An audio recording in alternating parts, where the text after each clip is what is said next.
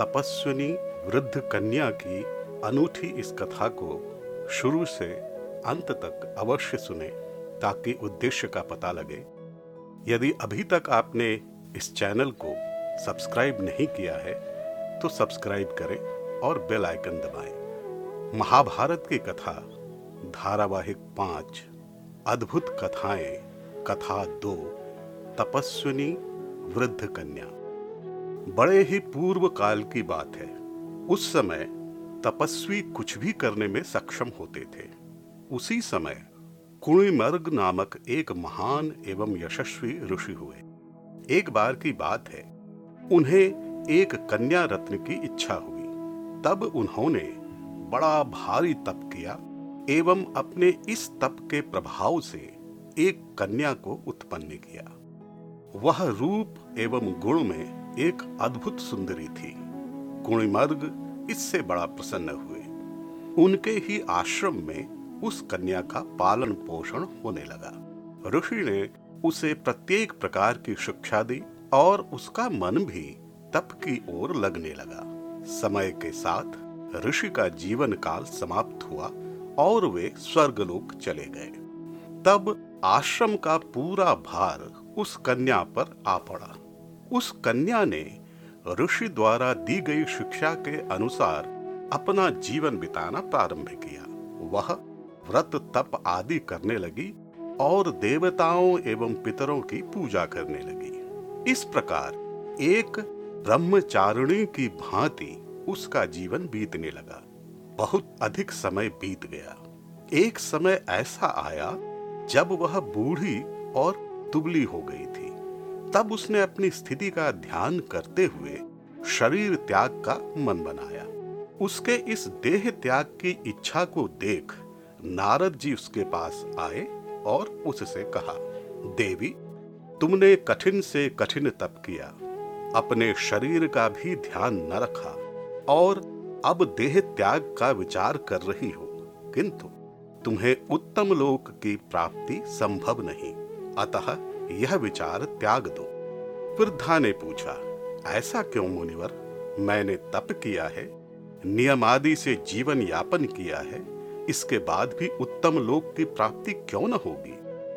नारद जी ने कहा, उचित है देवी, तुमने बड़ी तपस्या की, किंतु तुम्हारा अभी संस्कार अर्थात विवाह नहीं हुआ है।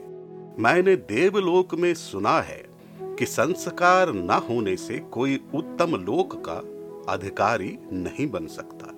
वृद्धा बोली, किंतु मुनिवर, अब इस आयु में मुझसे कौन विवाह करेगा? इस समस्या का कोई समाधान हो तो बताइए। नारद जी ने कहा, देवी, मैंने तो वही बताया जो सत्य है। आगे तुम्हें ही निर्णय लेना है। ऐसा कहकर नारद जी चले गए। उस वृद्धा ने कुछ समय विचार किया और ऋषियों की एक सभा में जाकर कहा, आप सभी जानते ही हैं कि मैंने अपना जीवन तप में लगा दिया, किंतु मुझे उत्तम लोक का अधिकार नहीं मिल पा रहा। मेरा संस्कार होना आवश्यक है। अतः जो कोई भी मेरा पाणी ग्रहण करेगा, उसे मैं अपनी तपस्या का आधा भाग दे दूँगी। ऋषियों ने ये बात सुनी तो सभी विचार मग्न हो गए। कुछ समय के बाद ऋषि गालव के पुत्र श्रृंगवान ने कहा, हे देवी, मैं इस विवाह प्रस्ताव को स्वीकार करने के लिए तैयार हूँ, किंतु मेरी एक शर्त है। वृद्धा बोली, बताइए मुनिवर, आपकी क्या शर्त है? श्रृंगवान ने कहा, आपके विवाह का प्रयोजन मात्र उत्तम लोक की प्राप्ति है। अतः उसके तुरंत उपरांत आप देह त्याग करने की इच्छा रखती हैं। मेरी शर्त यह है कि कम से कम एक रात्रि मेरे साथ आप अवश्य निवास करें। वृद्धा ने कहा, आपकी यह शर्त मुझे स्वीकार है। ऐसा कहकर उस वृद्धा ने अपना हाथ मुनि श्रृंगवान के हाथों में रख दिया। तब मुनि ने शास्त्रीय पद्धति से हवन आदि करके उसका पाणी ग्रहण स्वीकार किया। वह वृद्धा तपोबल से युक्त थी। रात्रि में वह अपने पूर्व रूप में एक रूपवती तरुणी बनकर मुनि के पास गई। तब वह अपूर्व सुंदरी लग रही थी। उसके शरीर पर दिव्य वस्त्र एवं आभूषण शोभा पा रहे थे। दिव्य हार एवं अंगराग से मोहक सुगंध हर तरफ़ फैल रही थी। उसके शरीर की चमक से चारों ओर प्रकाश फैल रहा था। ऋषि श्रृंगवान उसे देखकर पूरी तरह से मोहित हो गए। ऋषि को अपने निर्णय पर गर्व हुआ। उस तरुणी ने ऋषि के साथ एक रात्रि निवास किया। प्रातःकाल उसने मुनि से कहा, विप्रवर, आपने जो शर्त रखी थी, उसके अनुसार मैंने आपके साथ एक रात्रि निवास कर लिया। अब मुझे जाने की आज्ञा प्रदान कीजिए। श्रृंगवान को उस वृद्धा से लगाव उत्पन्न हो गया था। उन्होंने कहा, किंतु प्रिय, क्या आपका जाना टल नहीं सकता? वृद्धा ने कहा, मुनिवर, विधि का विधान कभी टल नहीं सकता। मैं अब जाती हूँ। हाँ इतना अवश्य कहना चाहती हूँ कि यह स्थल पवित्र बन चुका है।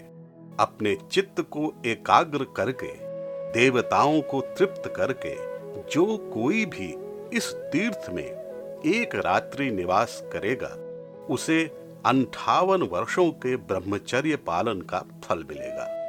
इतना कहकर उस साध्वी ने देह त्याग कर दिया। और स्वर्ग लोक को चली गई। मुनि उसके दिव्य रूप का स्मरण कर बड़े दुखी हुए, किंतु संतोष कर लिया। उन्हें वृद्ध कन्या के तप का आधा भाग मिल चुका था। उन्होंने वृद्ध कन्या की भांति ही तप में अपना मन लगा लिया और अपना देह त्याग कर स्वर्गलोक के भागी बने। पूर्व काल से ही भारतवर्ष में वैवाहिक संस्कार को पवित्र माना गया है। यह गृहस्थ आश्रम हेतु आवश्यक है एवं इसे ही संसार के सृजन का हेतु माना गया है।